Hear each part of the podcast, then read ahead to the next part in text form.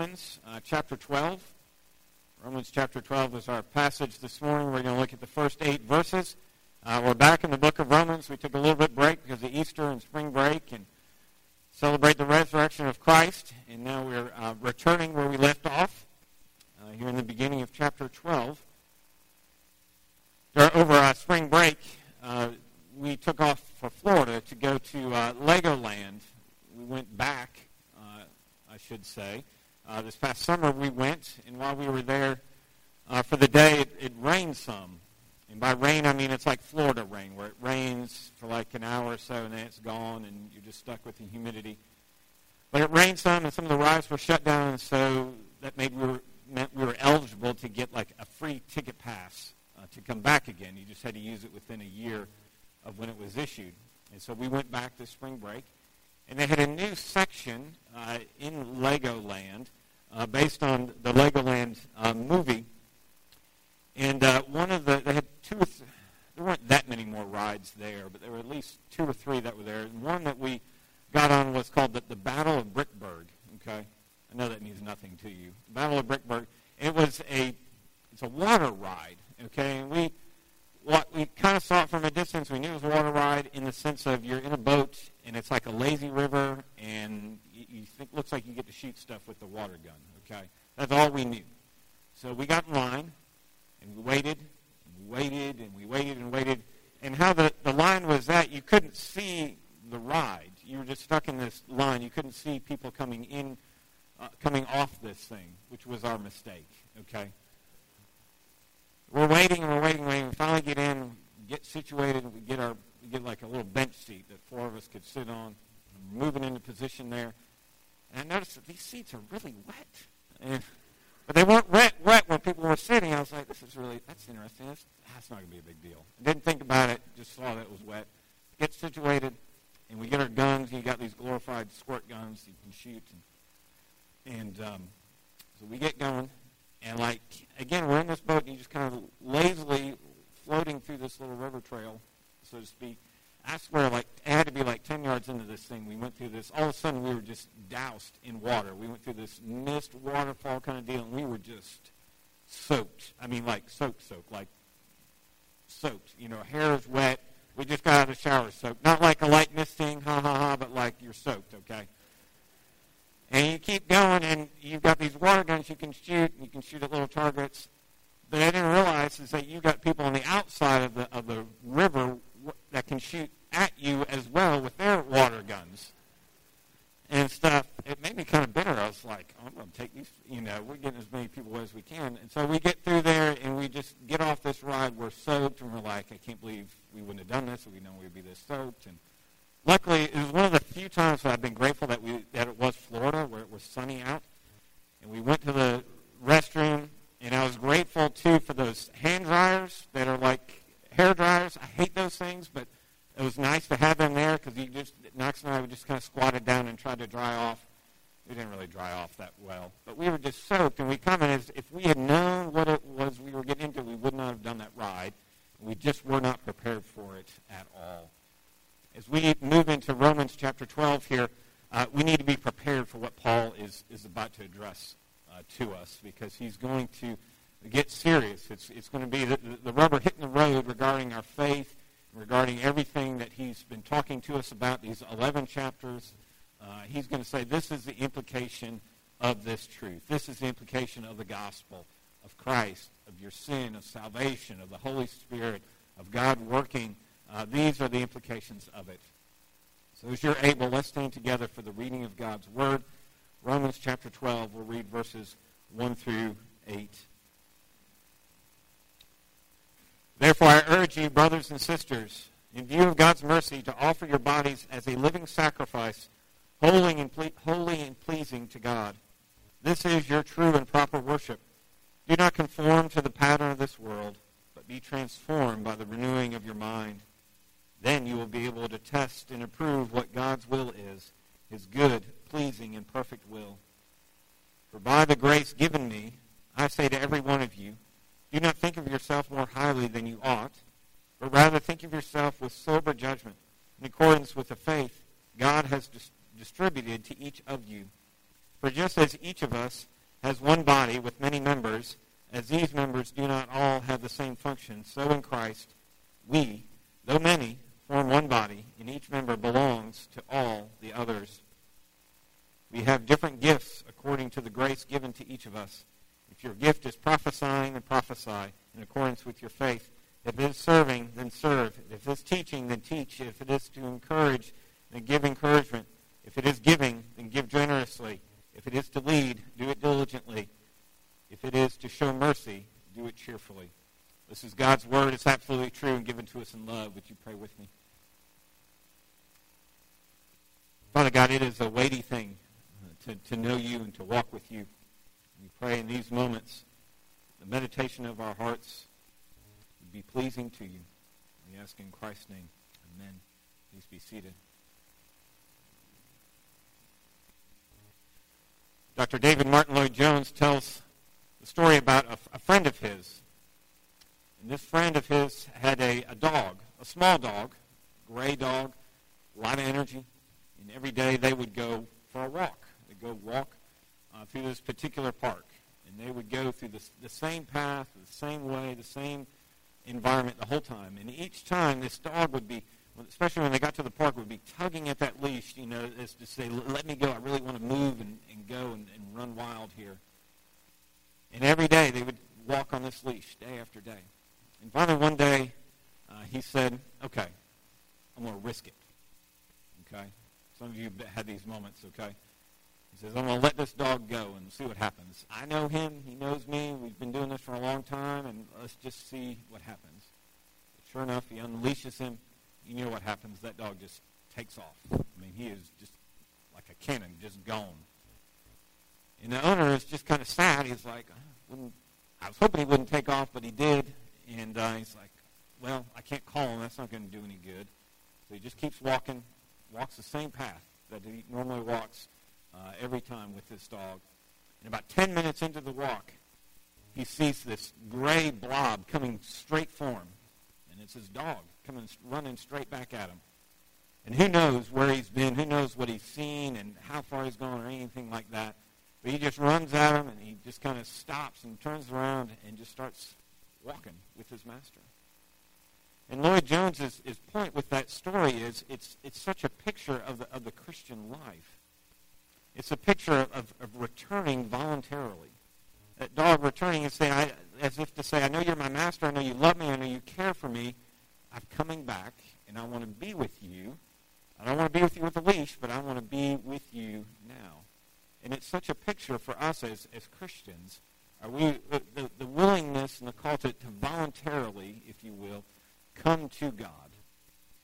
And I bring this up because of that, that first word that, that Paul mentions here in this opening paragraph of Romans 12. He says, therefore.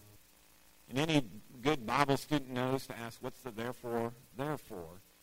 It's because of the first 11 chapters, if you will, the, the gospel that Paul has been articulating to us, telling us about our sin, telling us about Christ and his work and grace and God's providence and all the things that God does in our lives. And then he says, therefore, because of that, will you come to him Will you come back to him, if you will? Eh, after receiving this knowledge and knowing this truth, will, will you come back voluntarily, if you will, to serve him, to, to know him, to, to live out all these implications? And of course, the, the, the rich metaphor that, that Paul gives us here is the idea of being a living sacrifice. The implications of the gospel for us is this call to be a living sacrifice. And it's that, that metaphor, if you will, I want us to, to camp out on and, and dig into with this passage. Here are the, the three things I want to talk about. I want to talk about the call of a living sacrifice. I want to talk about the, the mentality of a living sacrifice. And then finally, the, the practice of a living sacrifice. So the call, mentality, and practice of a living sacrifice. The call of a living sacrifice is obvious. At verse 1, Offer your bodies as a living sacrifice, holy and pleasing to God. Which is, in a sense, is, is Paul's way of saying, you know, there's sacrifice in the New Testament. There is a sacrificial system in the New Testament. We know the sacrificial of the Old Testament was about forgiveness. It was about blood. It was about making atonement. The sacrificial system of the, of the New Testament relates to offering of ourselves, offering of our lives, offering of our beings to God. And Paul would say, in light of the mercies of God shown to us. And it's a helpful metaphor for us. We think about the, the rich, it brings with it the rich temple language of, of the Old Testament and the sacrifices uh, that were presented there and what those sacrifices meant and what you were communicating when you participated in those things. Uh, from your Sunday school time, you may remember uh, the sin offerings, the sin offerings of the Old Testament. And those are exactly what you think they are. They're, they're offerings uh, of, of blood, basically, for what? For forgiveness, uh, for, for grace, for God's, God's mercy, for reconciliation. To God put the, the punishment fall on, on this sacrifice and not on me.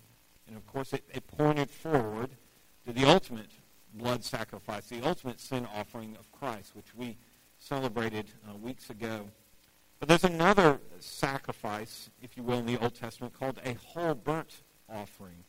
And this is where you took something, a, a valuable animal, something that was without defect, something that was, it was, it was the, the mint of the collection, maybe you might say. It wasn't one of your. It wasn't. It wasn't a sacrifice out of your abundance. It wasn't a sacrifice um, because you had extra, but it was something of a rich value to you. You, you offered it to God. It was. It was uh, burnt before Him. It was fully consecrated to Him, and it meant to communicate how much you're at God's disposal. That God, I'm, I'm living for you. Everything I, I have is, is directed at you. I'm giving it to you because of your love and because of your grace It's meant total consecration uh, to God. And so to be a living sacrifice is to be at God's full disposal.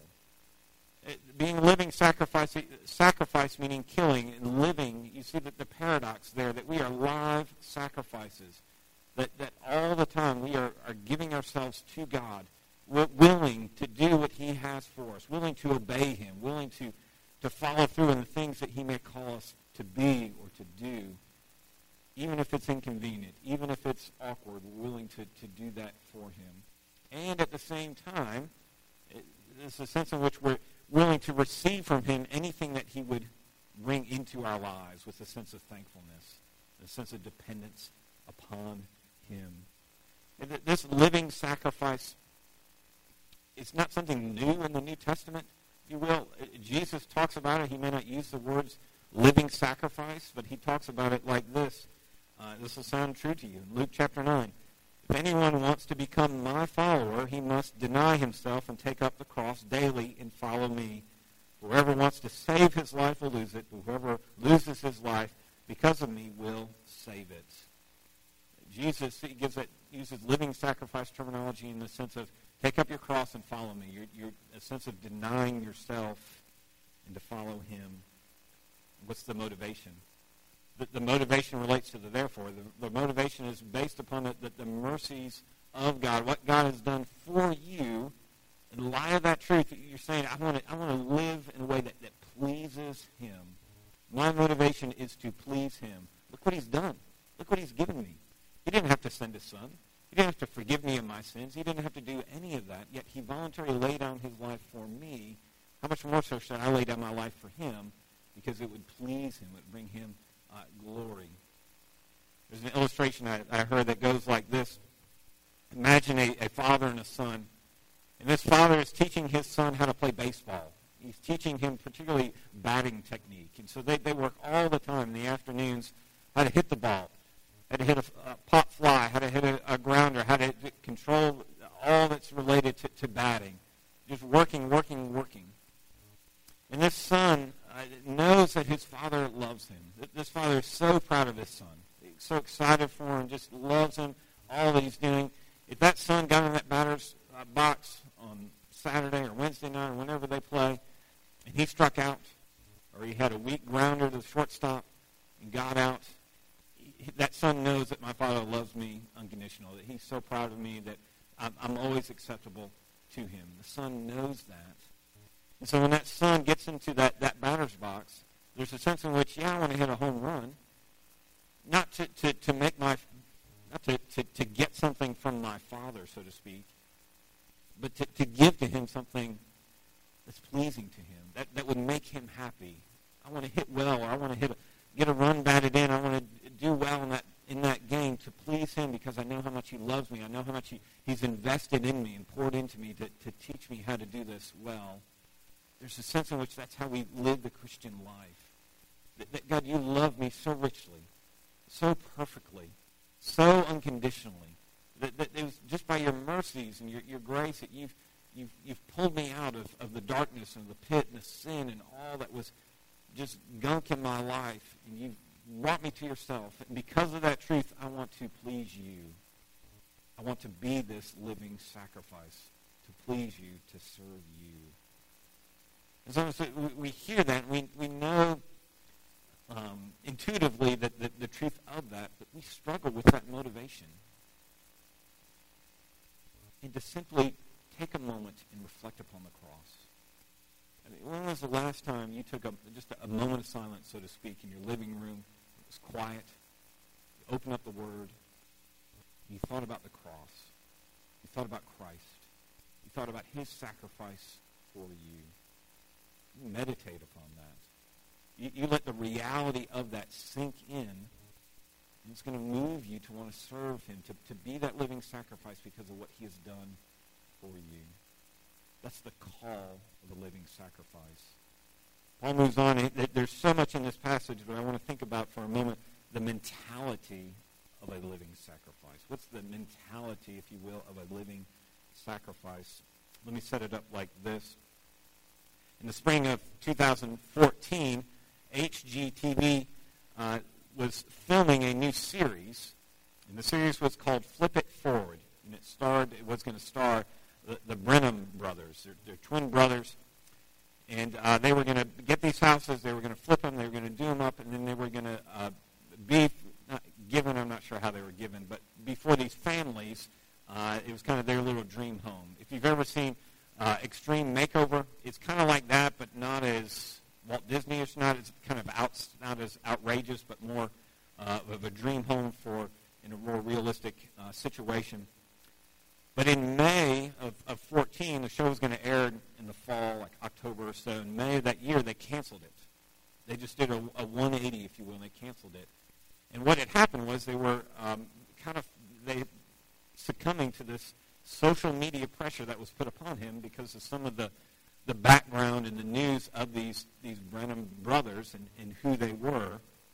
And there was just this social media pushback. They were saying that they're anti-gay, they're, they're anti-choice, and how dare you have them on as, as your show and, and do all these things. And so HGTV said, right, let's just forget it, let's cancel it, let's move on. Well, the brothers responded like this, and this is part of their response. They wrote that the first and last thought on our minds as we begin and end each day is, have we shined Christ's light today? Our faith is the fundamental calling in our lives and the centerpiece of who we are. We are saddened to hear HGTV's decision with all the gratuitous uh, things that can be seen and heard on television today. You would think that there would be room for two twin brothers who are faithful to their families, committed to biblical principles, and dedicated professionals. And this is the last line there. If our faith costs us a television show, then so be it. These brothers get it.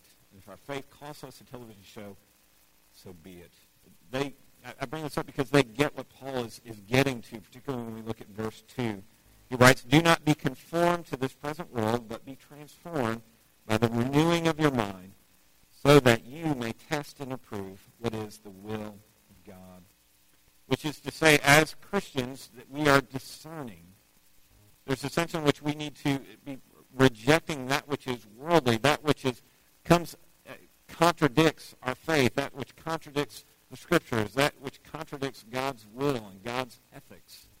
That we are transforming our mind, that, that we are renewing our mind in his image in a way that brings him glory and honor. We are transforming our lives into the, the pattern of Christ for us. That's what those brothers were doing. They're saying, I, I, I see the values of this world. That's not our values. And because we embrace those values, that this is what happens, and, so be it. We are people, we are committed to having our minds transformed after him. And so we give thought to how we do politics, and how we do race, and how we do marriage, and how we do our sexuality, and, and how the list could go on and on and on. And we're seeking to, to transform those things. Our thoughts and our minds are renewed in the image and glory of God. This is not new instruction to us. It's, it's, it's scattered throughout the scriptures. For example, Moses in Leviticus, uh, we see this. God saying to them, You must not do as they do in the land of Canaan, where I am bringing you. Do not follow their practices. You must obey my laws. In the Sermon on the Mount, Jesus gets at the same thing. He's talking about prayer and false devotion, the Pharisees and this pagan activity around them, and he says to them, Do not be like them. There's always this constant refrain in the Scriptures not to be worldly, but to have our lives transformed and renewed after the image of God. And so the takeaway is obvious, isn't it? Are you, are you willing to change your mind? Are you willing to have your mind transformed? Are you willing to have your life transformed in a way that reflects God's values, God's truth, God's ethics, God's glory? Are you willing to have those things be changed in you? That's the mentality of a living sacrifice. That's how we think as believers. Opportunities to renew ourselves and to change our thinking. And again, the, the, powerful motivation goes back to what? It goes back to the cross. It goes back to chapters 1 through 11.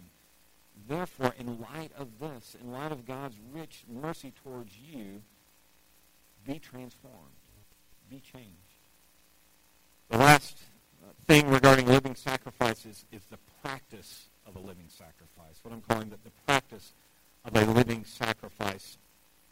And this is where Paul encourages us to use what? To use our spiritual gifts. One of Paul's favorite metaphors to describe the church is the body. He uses that, that, that, that image of the body to describe the church, particularly in the sense that the, the body has, just as the body has all these different parts, fingers and toes and eyes and arms and legs, all that kind of stuff. And the body needs each one of those things to function and to be healthy, to be prosperous, so to speak, and be doing what it's supposed to be doing. The eye goes out, then the quality of life goes down. If you're unable to hear, then you're not as healthy as you could be. And so here is Paul saying that you are like a body. That the, church is the body of Christ, and it's like our bodies. That, that each part has a function. Each part has something to offer for the health and prosperity of the church, which leads him to say in verse 6, we have different gifts according to the grace given to each of us. Uh, what's the teaching? That each one of us, because of our association with Christ, our identity in Christ, our relationship to Christ, our belief in Christ, because we belong to him, we have something to offer. You have something to offer you have a gift to offer Christ's body. That who you are and how God has gifted you, the church needs you. And by church, I mean us at this local address. If you are not using your gift, then we are not as healthy of a body as we could be. We're like a body that's, that's missing a finger or a toe or, or can't hear fully or cannot see or limps because of your gifting is, is that important, is that needed in the body of Christ. Think about it like this. In Ephesians chapter 2, Paul says uh, this.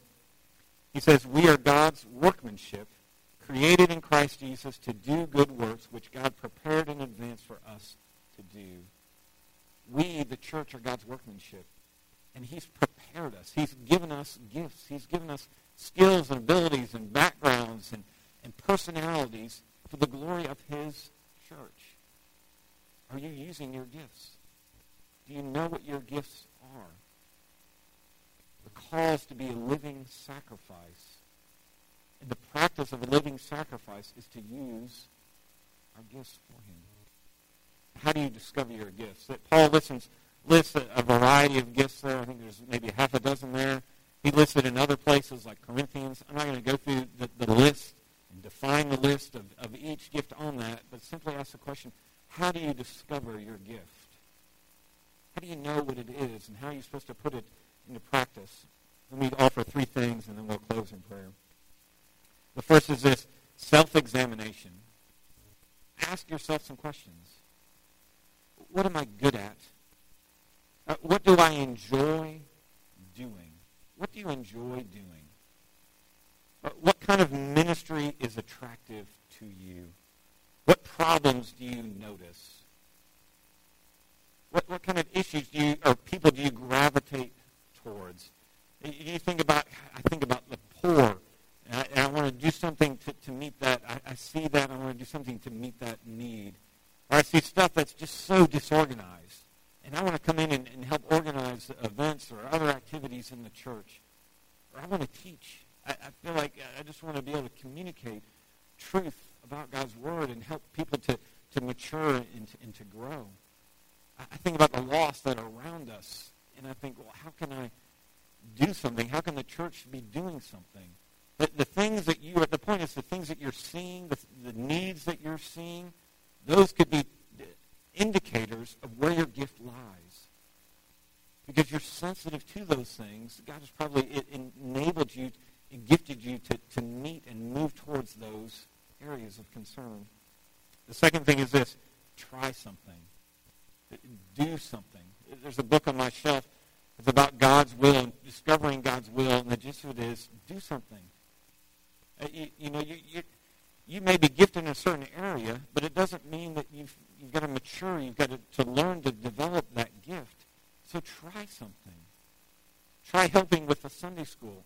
Try helping planning something. Try helping to, to teach something. Try helping to organize something. Try something. Uh, try giving to compassion or the, the blessing bags or other opportunities you see around, just go in and do something. See what happens. The third thing is, is this, is to use it. Once you figure it out, once you understand what you're good at, then do it. Serve the church. Serve other people. Use the gift that God has given you.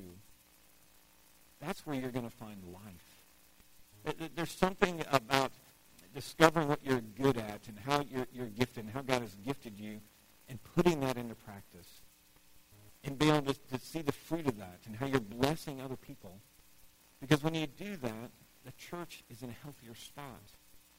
Our gifts are not meant to sit on the shelf. They're not meant to, to gather dust. But they're meant to be picked up and to used.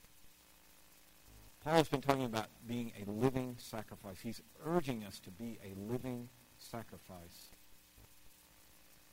We are trusting in him, following him, responding to this gospel of 11 chapters and saying, God, if that is true for me, if you've done that for me, I want to live a life that's pleasing to you. Let's pray and ask that he would show us more specifically what it looks like for us as this church to be a living sacrifice. Would you pray with me? Father God, this is a, a heavy thing. Uh, it's deep implications It's a scary thing to be a living sacrifice. It's a scary thing to think, how can I use my gifts?